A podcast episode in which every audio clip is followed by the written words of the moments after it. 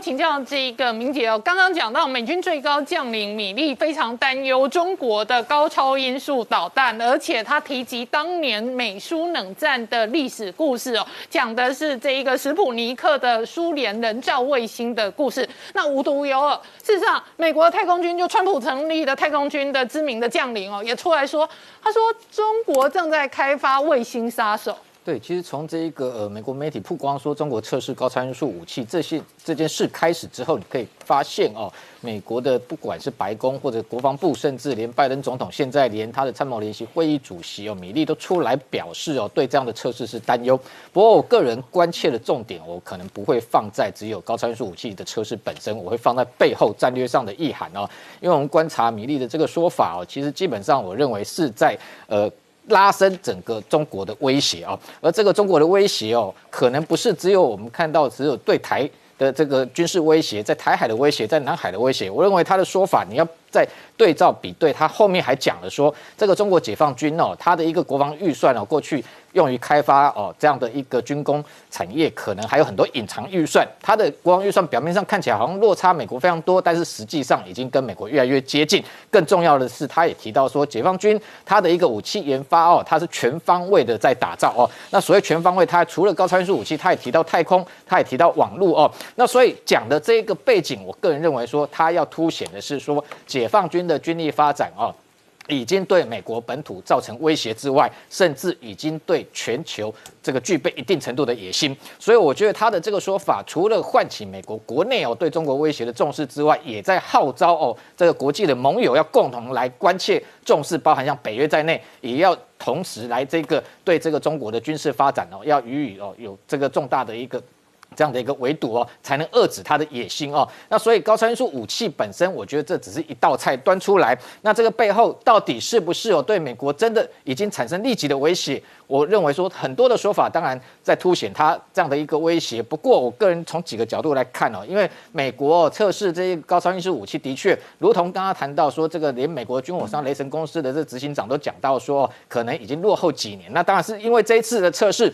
过去来讲，解放军以这个呃高参数滑翔弹头 HGV 这一型的开发就是东风十七，那当然已经曝光非常多年。不过 HGV 的部分呢，其实基本上美军已经赶上了啊，所以你看去年跟今年连续这个测试所谓的 LRHW 这样的一个长程的一个射程可以打两千两千七百七十公里的高参数夜鹰武器哦，那也已经其实具备一定的战力，而且很快就会部署。不过另外同时哦。我们观察解放军里头，反而是超燃冲压引擎发动机这样的一个呃高参数武器，反而 HCM 哦似乎还没有对外公开正式的曝光。不过这个部分其实雷神自己有先前九月才已经成功测试从战机投掷哦这样的一个超燃冲压发动机的高超音速飞弹。那另外。对美国来讲，可能挫折比较多的是所谓的 ARRW，也就是有 B 五十二 H 哦，这个轰炸机挂载的这个 HA 一八三 A 哦，这样子同样是属于 HGV 弹头型的这种高参数飞弹，是测试接连都是失败的。所以我认为说，美军也好，或者美国的这军火商谈的这些部定这些部分，主要当然也是在凸显中国的威胁，然后必须内部美国内部要全面的来加速哦，要抗衡哦解这个解放军这一方面的一个发展。当然很重要的还有刚刚讲到说太空的一个。竞赛哦，那当然，过去其实美方也长期曝光相关的资讯，就是说，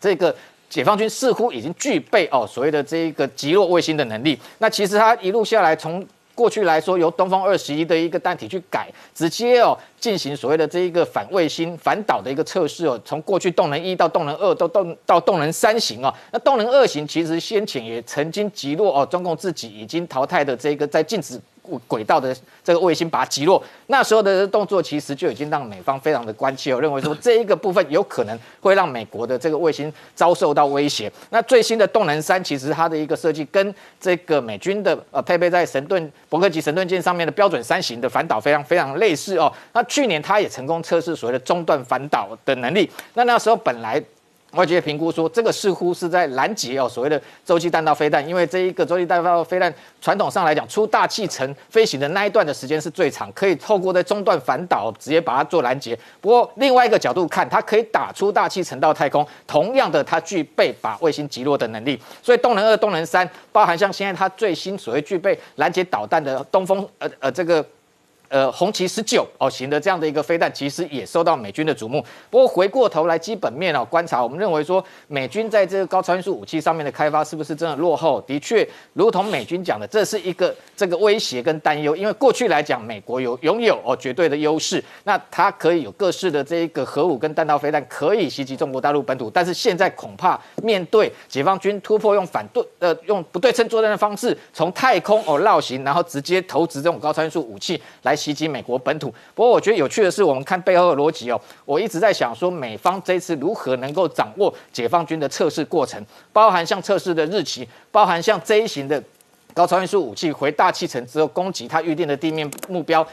偏差达三十二公里，他都掌握的一清二楚哦。换句话说，我认为美军并不是没有掌握这样的一个武器威胁的能力，那只是最主要的威胁恐怕已经不是在侦测，那可能是在末端的攻击，因为它具备这个变轨的能力，可能以美军现有的各式的一个非常防御系统来讲，恐怕的确是。高速的威胁之下是非常难拦截。不过整体上，我认为说美军在铺陈高参数武器的背后，主要在凸显包含还有核武的威胁，还有太空的威胁，全部都是在唤起全球对中国威胁的一个重视。好，我们稍后回来。《金融时报》今天事实上追踪哦，当初中国这一个今年夏天所试射的极音速飞弹，事实上是射了两次。那曾成大哥，全球现在在极音速飞弹上面是超级军备竞赛。是啊，这个刚刚提到是中中国大陆在今年夏天，就是七八月的时候射了两次。事实上还有一个讯讯息告诉我们的，今年六月的时候，美国也在试射基因速飞弹，而且是陆军在试射。为什么要特别提陆军呢？因为通常这种长程打击武器在美国的军事系统下是属于空军，不属于陆军的。可是陆军所试试射的这次两千七百公里的那个长程基因速飞弹呢，却是在。很短的时间之内，它就测试成功了。嗯，跟空军做了很长段时间，这不太一样。另外一个陆军呢，也做了一个测试啊，就是射程四百九十九公里的那个长程打精准打击飞弹，也测试成功了。嗯，那这两个事情摆在一起，一个是美国的，一个是中国的。那实际上在之后这个月也出现一件事情，就是北嗯北韩啊，北韩也试射了浅色弹道飞弹。嗯，那加上我们节目里面提到说，在今年汉光演习之后，我们我们在。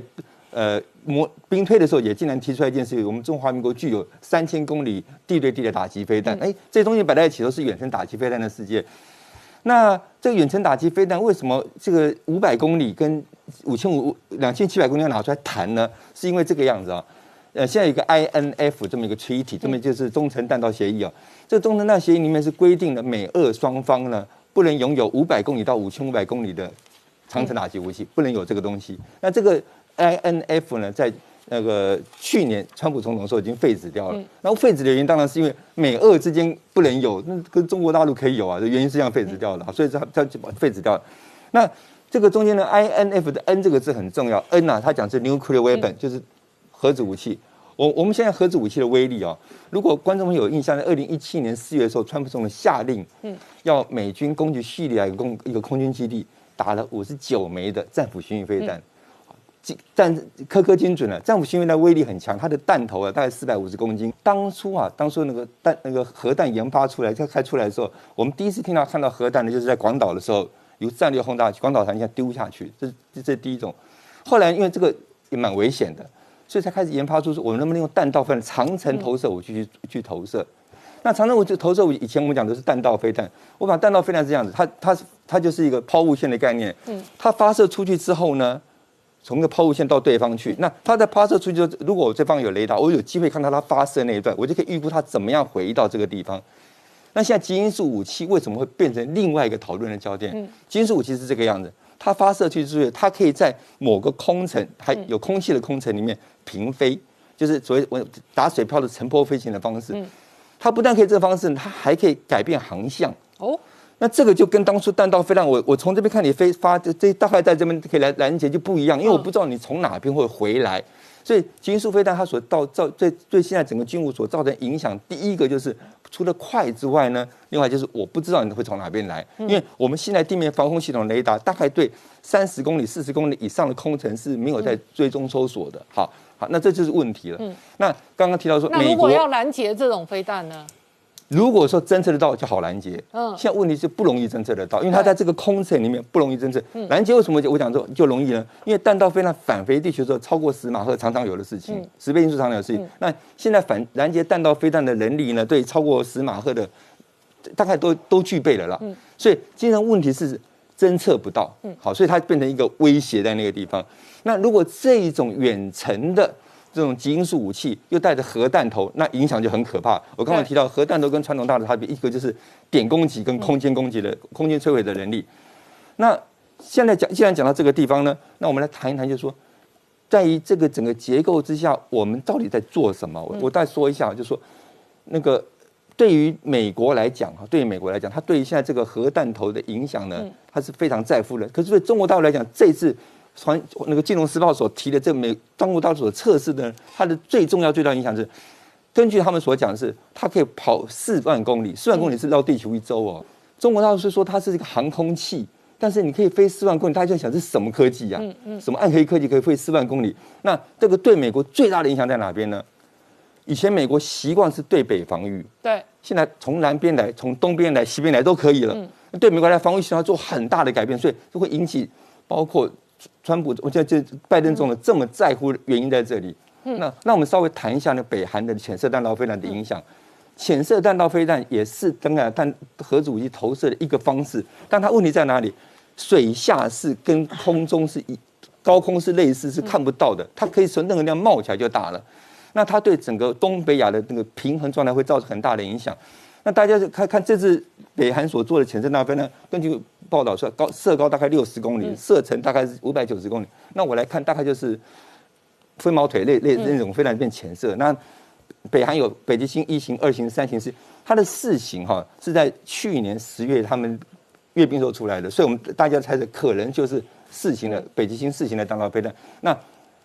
对于北韩的弹道飞弹，相对于基因数飞来讲，讲真的威胁是一样大，因为它随时都可以发跑出来大。那也就是说，这整体讲起来哈，那我们对弹道飞弹威胁、极音速飞弹威胁不可忽视。好，我们稍后回来。美中的竞争是一个长期的斗争哦。那这里头除了经济战之外，另外一个核心是军备竞赛。美军事实上是不断的这一个 upgrade 它的这一个高科技、黑科技。这一次的极音速武器也有重大突破。对这个美国的这个高等计划研究所哦，DARPA 宣布美军又再度试射成功一型哦，一种新型的一个高超音速飞弹哦。那这一型飞弹叫简称叫 HAW 呃 WC 哦。那它跟过去其实哦，这个美军不断的在测试哦，曾经有两次失败的这 ARRW 是属于 HGV 就滑翔弹体是不一样。那还有先前其实美国陆军这个开发的 LRHW 陆基型的。也是属于这个滑翔弹体的这样的一个高超音速飞弹，也是属于不同类型。那主要是说，基本上、哦、高超音速武器目前的开发哦，全世界各国在分两个主流。第一个就是我刚刚讲的 HGV 哦，就是说用这一个先由这个火箭助推发射到这个高空大概六十公里处，在释放滑翔弹头哦。那透过这滑翔，让敌方的防空系统难以掌握，高速命中。另外一型就是这一次美国宣布成功开发的这种属于这一个呃超燃冲压发动机哦，带动它的这一个动力以它为主的这样的一个 HCV 哦，那等于说这种吸气式的一个高超音速武器，它的概念跟刚刚前面讲的 HGV 不太一样，它本身这一个飞弹就是一个高超音速飞弹哦，那它的差别在于说，先前其实哦，当然这个美国现在以这个主流来讲哦，它陆军开发。出现这个 LRHW，它的优势是它的一个弹体可以比较大，那它当然它的一个射程相对来讲，过去美军曝光距离大概可以远达两千八百公里，但是它弹体非常大，我们看到。那另外一型空射型的 AGN 一八三 A 哦，它是挂载在 B 五十 H 哦，那弹体长六公尺多哦，所以必须透过轰炸机，当然 F 十五 EX 哦也在改装，试图能够搭载这种大型的高超音速飞弹。但是另外一型哦，由这一个雷神开发啊，然后透过这个诺斯洛普格鲁曼他开发的高呃这个超燃冲压。发动机哦，配这个配合两家公司哦共同研发的这一型哦 HCV 哦，它属于这一个直接可弹体比较小、哦，它在大气里面其实就可以透过吸入式吸入大量的氧气哦，让它这个具备动力，不需要携带大量的燃料，所以它的弹体可以缩小。目前曝光哦，相关弹体大概可以缩小到大概四公尺多哦，那所以。相对来讲，当然它的射程没有那么远，那速度上来讲，这一次是一举突破，就是说所谓的高超音速武武器的一个门槛，就是五马赫的速度哦，也就是时速至少六千多公里啊。那这样的速度，当然它的优势，弹体缩小之后，它就可以挂载在战机上面，所以它这次测试就是透过战机来发射，那等于说一举突破这样的一个门槛。那当然还有像这种 HCV，其实哦，不只是说。这美国常常在开发，先前我们谈到，美国现在愿意跟澳洲共同来联合开发，等于说把这最新式的技术有可能哦转移给澳洲哦。那当然，这个美中之间的这高参数飞弹哦，这个双方的一个科技的发展哦，打得如火如荼。那解放军当然号称它东风十七哦，它就是属于这个滑翔弹体型的啊。那这一个速度可以这一个高达十马赫，那射程有多达到。两千五百公里，我认为这又是有灌水之嫌了啊！因为这一个它的弹体看起来没有像美军的这个陆基型的 LRHW，那连美国海军也在开发一型 CHGB 哦，你就可以看到这么多的名称，看起来好像眼花缭乱哦，表示说美国其实内部它的一个科技研发是透过民间的公司各自竞争，最后选择性能最好最强的来配备在美军的这一个各式的载台上面。那除此之外哦，还有包含像洛马最近也对外展示了一型这个叫迅猛龙的。高空的巡弋飞弹啊的一个发射系统，那它这个英文叫这个 Rapid Dragon。那这一次比较特殊的是说，它等于是透过 C 十七的运输机跟 C 幺三栋的运输机哦来测试哦，就是说这个它用一型叫 G 十一型的这一个带降降落伞的这个弹药托盘。那这个托盘上面本来过去是，譬如说 C 十七搭载在运送物资，我们看到画面上哦，这可以一次期待九枚一座哦这样的弹药托盘。这托盘你看它从机尾。这个舱门打开之后，就像过去在空投战略物资一样，直接丢下去。降落伞打开之后，你看到上面配备了九枚的这个 H U 八 B 哦，也就是 J A S S M 一二增程型的这样远距的逆中巡弋飞弹往下发射之后，你看直接转向，大批朝目标飞去哈。而且哦，等于说 HJ 一五八 B 哦，它是属于这个公路型哦，它射程至少目前来讲九百多公里，快要可以达到一千公里，而且这个画面非常特殊，是不是很像台湾？对。这一个把这个中间测试的这个模拟的画面呢，放在这个战场，其实针对解放军的这个意味已经非常浓厚。你觉得这个是秀给解放军看的？不止秀给解放军看，其实我觉得对台湾也有相同的这个象征意义的啊。那因为特别是一座海岛，而且这个海岛其实。的确，我们刚刚看那画面很像台湾哦，所以用在台海战场上面的可能性当然很高。那更特殊的是说，C 十七先前不是美国也飞到台湾的松山机场，本来是作为兵力投射的战略运输工具之用，现在它一次一个弹药托盘可以搭载这一个九枚，它可以搭载四座，也就是总共有高达三十六枚，比 B one B 的轰炸机携带的数量这个二十四枚还要多。换句话说，未来解放军一旦看到 C 十七运输机，可能可能没有办法像过去把它单纯。认为它只是在战略运输之用，非常可能它已经具备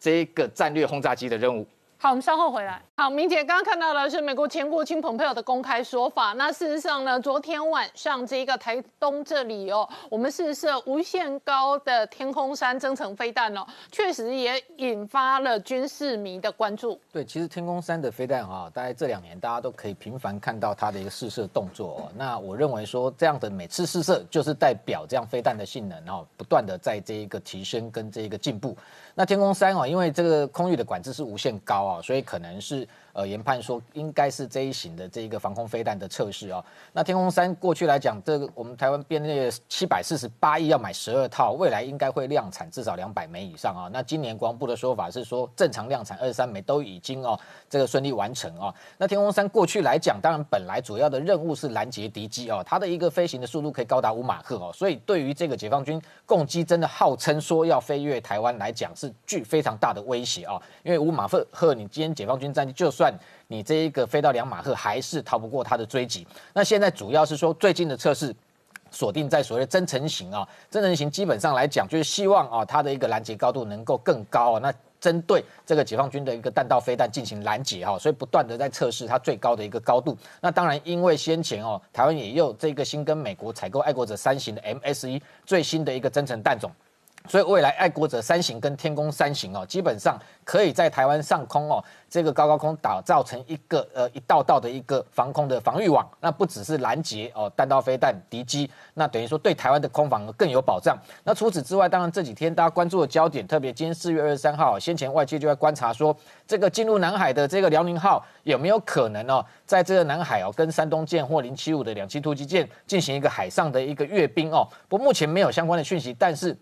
昨天央视曝光了一段这个影片哦，那中间哦特别还强调说，这一个在台海周边哦，辽宁号先前的一个演训的一个画面，那特别用空拍的方式，然后给了一个标叫做一加六哦，这一个满员的编队哦，那看到这个照片之后，我们看到这个大陆网友就很兴奋啊，他说这是他看过最美最给力的一个画面。那当然我们就可以看得出来，这次辽宁号出第一岛链最主要的目的达到了。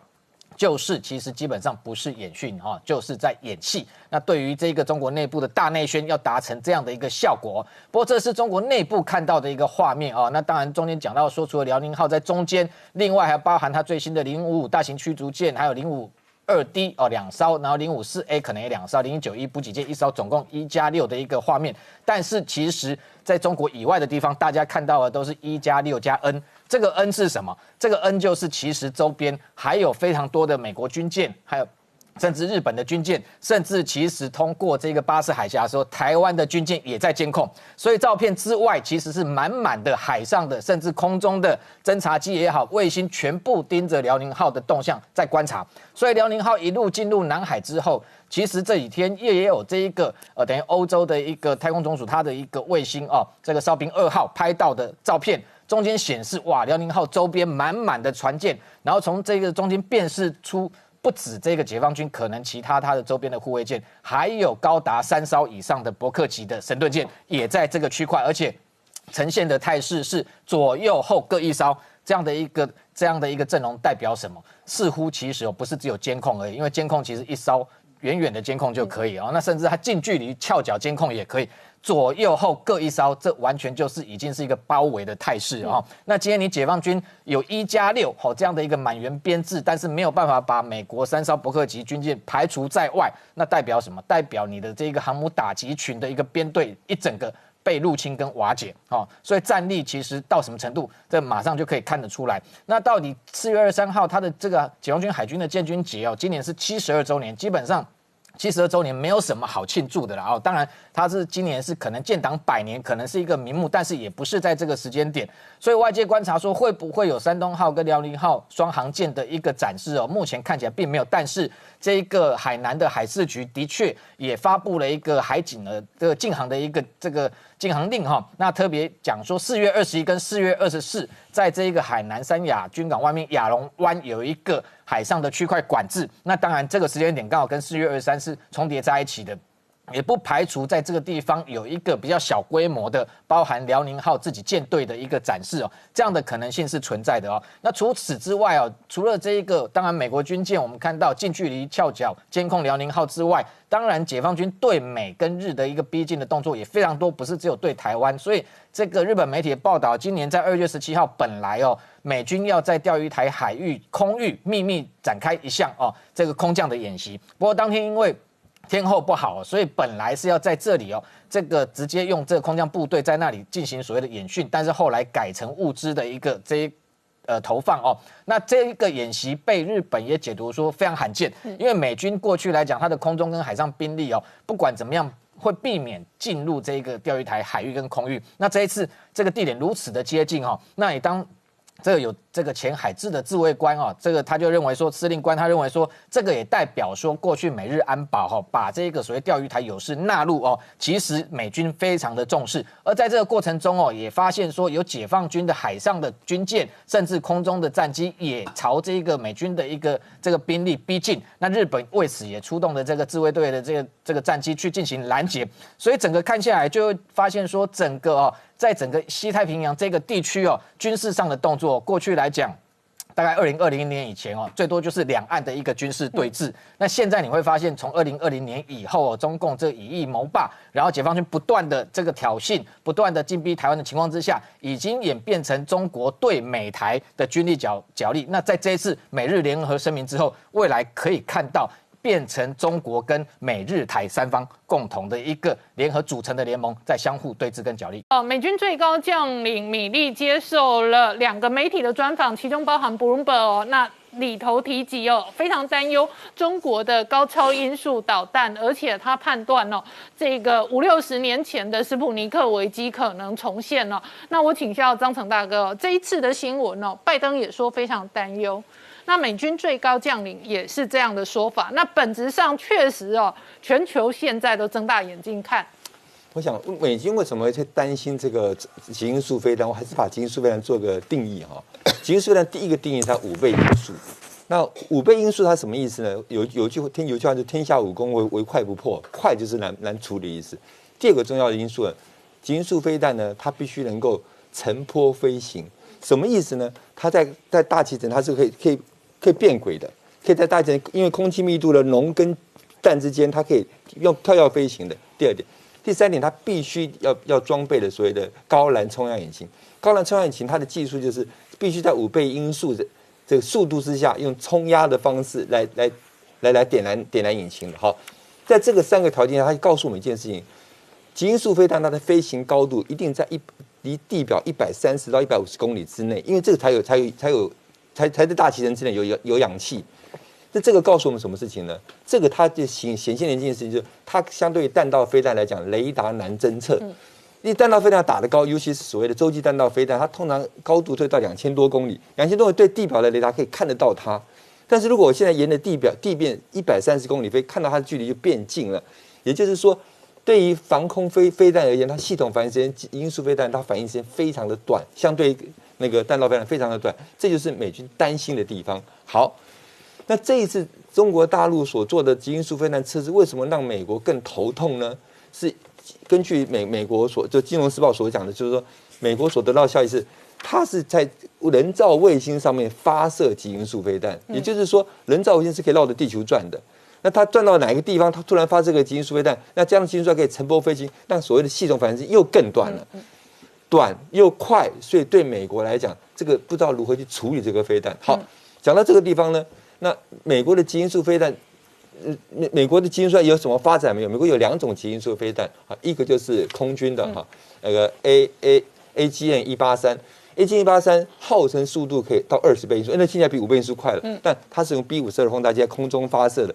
到目前为止，看起来进展不是很好。嗯，但美国一个比较成功是陆军所所做的暗鹰的极音速飞弹，射程可以两千七百公里以上，也是五五五马赫的五倍音速的速度。哎，这个进在最近这他又做了几次，在进进展也蛮好的。但是但是，相对于美国，它相对中国大陆，它可以绕着卫星一圈这样做打击，那还是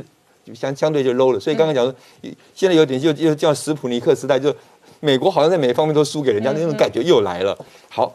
那这个是在美中之间某种程度一种一种一种军备的竞赛，那我们把这个投事情投影到我们亚洲来看。刚刚看到的是科技的进步，就是诶有些就像当初人造卫星打上去那种科技的进步。好，那现在呢，在亚洲的状况不是这样，亚洲是因为说中国所造成的威胁引发的另外一个军备竞赛。对，那我们从由由北往南看好，我们先看北北韩，北韩讲起来像就是中共的嗯，我们讲代言人好了，小老弟好了，好。北韩的弹道飞弹技术其实也不是那么弱，嗯，它也是造成地区或者是全球某种程度的这种威吓在那个地方，嗯，好，那最近呢，北韩又做了一个比较特殊的动作，它的弹道飞弹发射开始有潜射弹道飞弹，就是北极星三、北极星四的潜射弹道飞弹。潜射弹道飞弹为什么是一个让让让敌方比较头痛的？因为水底下的侦测比空中难更多。哦，它可以，我我我举着我打个比方讲，他如果跑到日本边边突然打这个弹道飞弹，对日本产生威胁，那不是很严重的事情吗？好，面对着北韩就北极三、北极三、七北极星、北极星四的潜射弹道飞弹的发展，南韩也开始做他们潜射弹道弹道飞弹发发展。呃，然后最近玄武四号就上个月他们才做做做一次测试成功，也就是说。没有必要的一个军备竞赛，就是开始两边南韩、北韩就开始在竞争中。好，那我们来看看，再往南走，走到走到日本。日本的话呢，光为了平衡跟中国，就是东北亚跟中国之间的关系呢，或者说加强美国的支持，对美国的支持，他买了一百零五架 F F 三十五战机，这个也是蛮高的一个军备竞赛，非常重。除此之外呢？在美国的受益跟支持跟指导之下呢，日美日日本也开始发展制海飞弹，但制海飞弹射程一千公里，它准备部署在琉球群岛，整个压制中国东岸东东东方出来任何船舰。那接着就看到我们台湾中华民国了，最近才通过个两千四百亿的海空战力提升的生产计划。如果把这个按这个钱呢分配到明年度，就民国一百一十年度的话，大概是呃四百八十亿左右。但是如果加上我们编列的国防预算三百三千七百二十六亿，加上 F 原来 F 买要买 F 十六六十六加 F 十六的四百零一亿，还有国防工业发展期，我们明年的国防预算是五千多亿，五千一百九十七亿。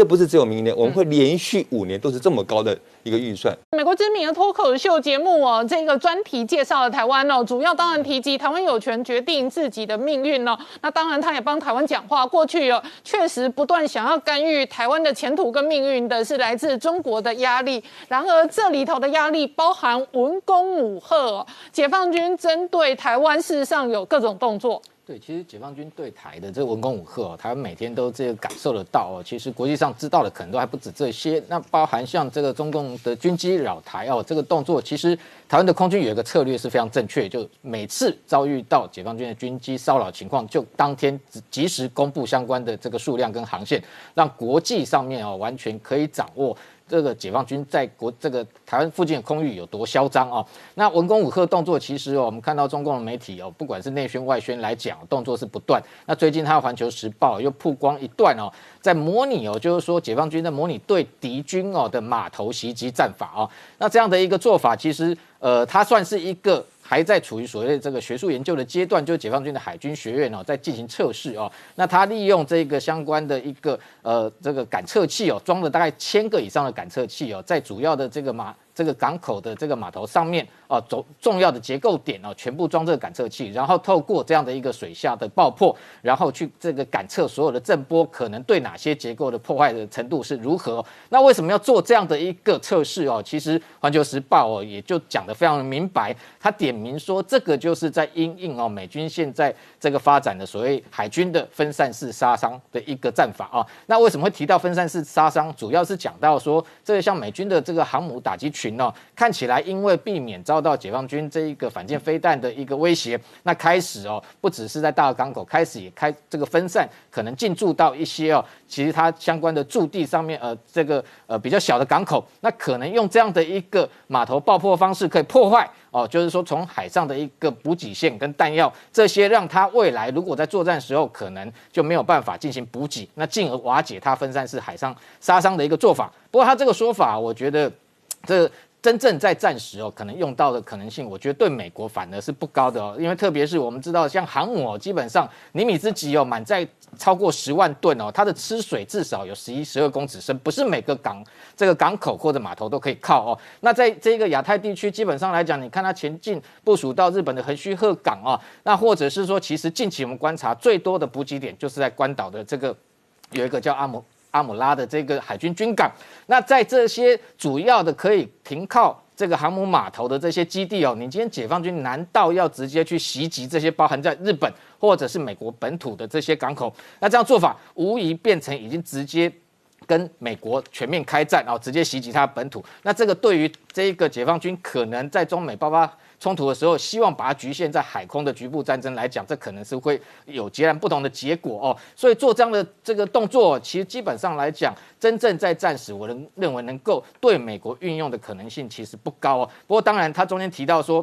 有可能是会利用这种小型的这种无人载具哦，潜入港口进行爆破，这样的动作反而我认为对台湾相对来说恐怕威胁要来的大一点。那当然，这样的一个文章，当然背后也不排除他可能推测。有没有可能美军的航母未来有可能停靠台湾的港口？也许也是它的重要的想定之一哦。那但是真正你说他在战时的时候会把台湾的港口全面的破坏，我也认为不尽然。因为基本上来讲，解放军他在这个企图用武力要夺台的过程中，他会希望确保台湾的一些重要的大港口能够保持，让他未来后续如果能够在这个滩岸。顺利这个建立滩头堡情况之下，它能够把后面第二波、第三波后续的兵力透过两栖的运输载具直接靠港，特别是先前它演练动用这个明滚轮，不管是中华复兴号、渤海珍珠号这样的一个所谓千人千车，然后要送千里的方式，它还是必须透过港口才能进行行政下线。也就是说，这些重装备、重火力必须要靠港才能下线。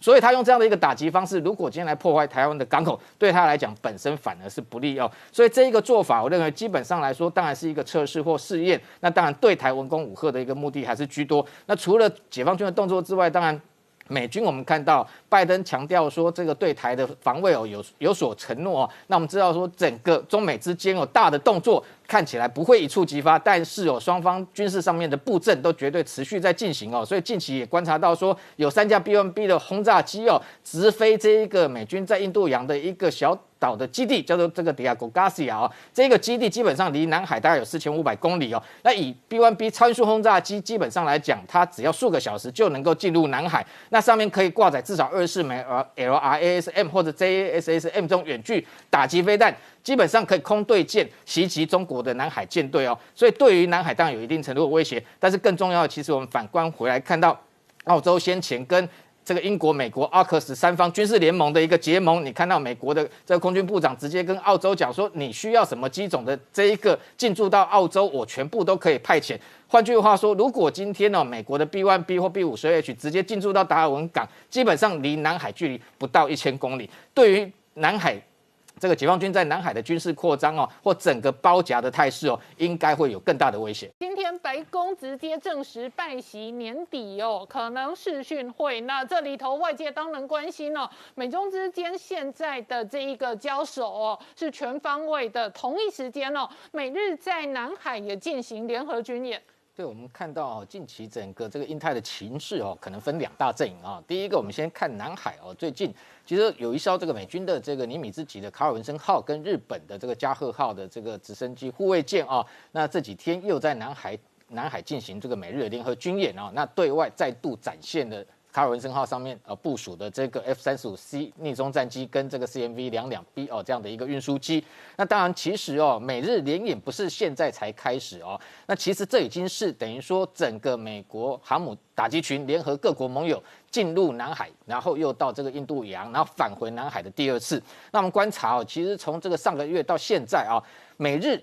这个之间哦，呃包含其他的，包含这个。呃，这在台湾的东面，也就是说这个菲律宾海的部分，先从这个六国的联合军演开始，一路穿越巴士海峡进入南海，然后又到这一个印度洋，先后已经举行了多场的联合军演，然后包含我刚刚讲的六国十七舰联联合军演，然后美日印澳哦四国这个马拉巴尔第二阶段的军这个军演，还有美日英澳哦就是英国的这一个 MPX 军演，那接下来还回到南海又再度军演哦。所以你可以看得出来哦，日本似乎黏美国黏得非常的紧哦，一路相随哦。那其实对比哦，另外一个这一个呃较劲的场域，也就是说，在日本的这一个本州，反而我们看到从十月开始也一样，中俄之间哦。这个首都大规模的出动十艘军舰哦，绕日本本州一圈哦，那途经还这个中间还经过敏感的对马海峡也好，这个金青海峡，甚至到这一个非常接近这个呃日本的这个鹿儿岛的这个大隅海峡。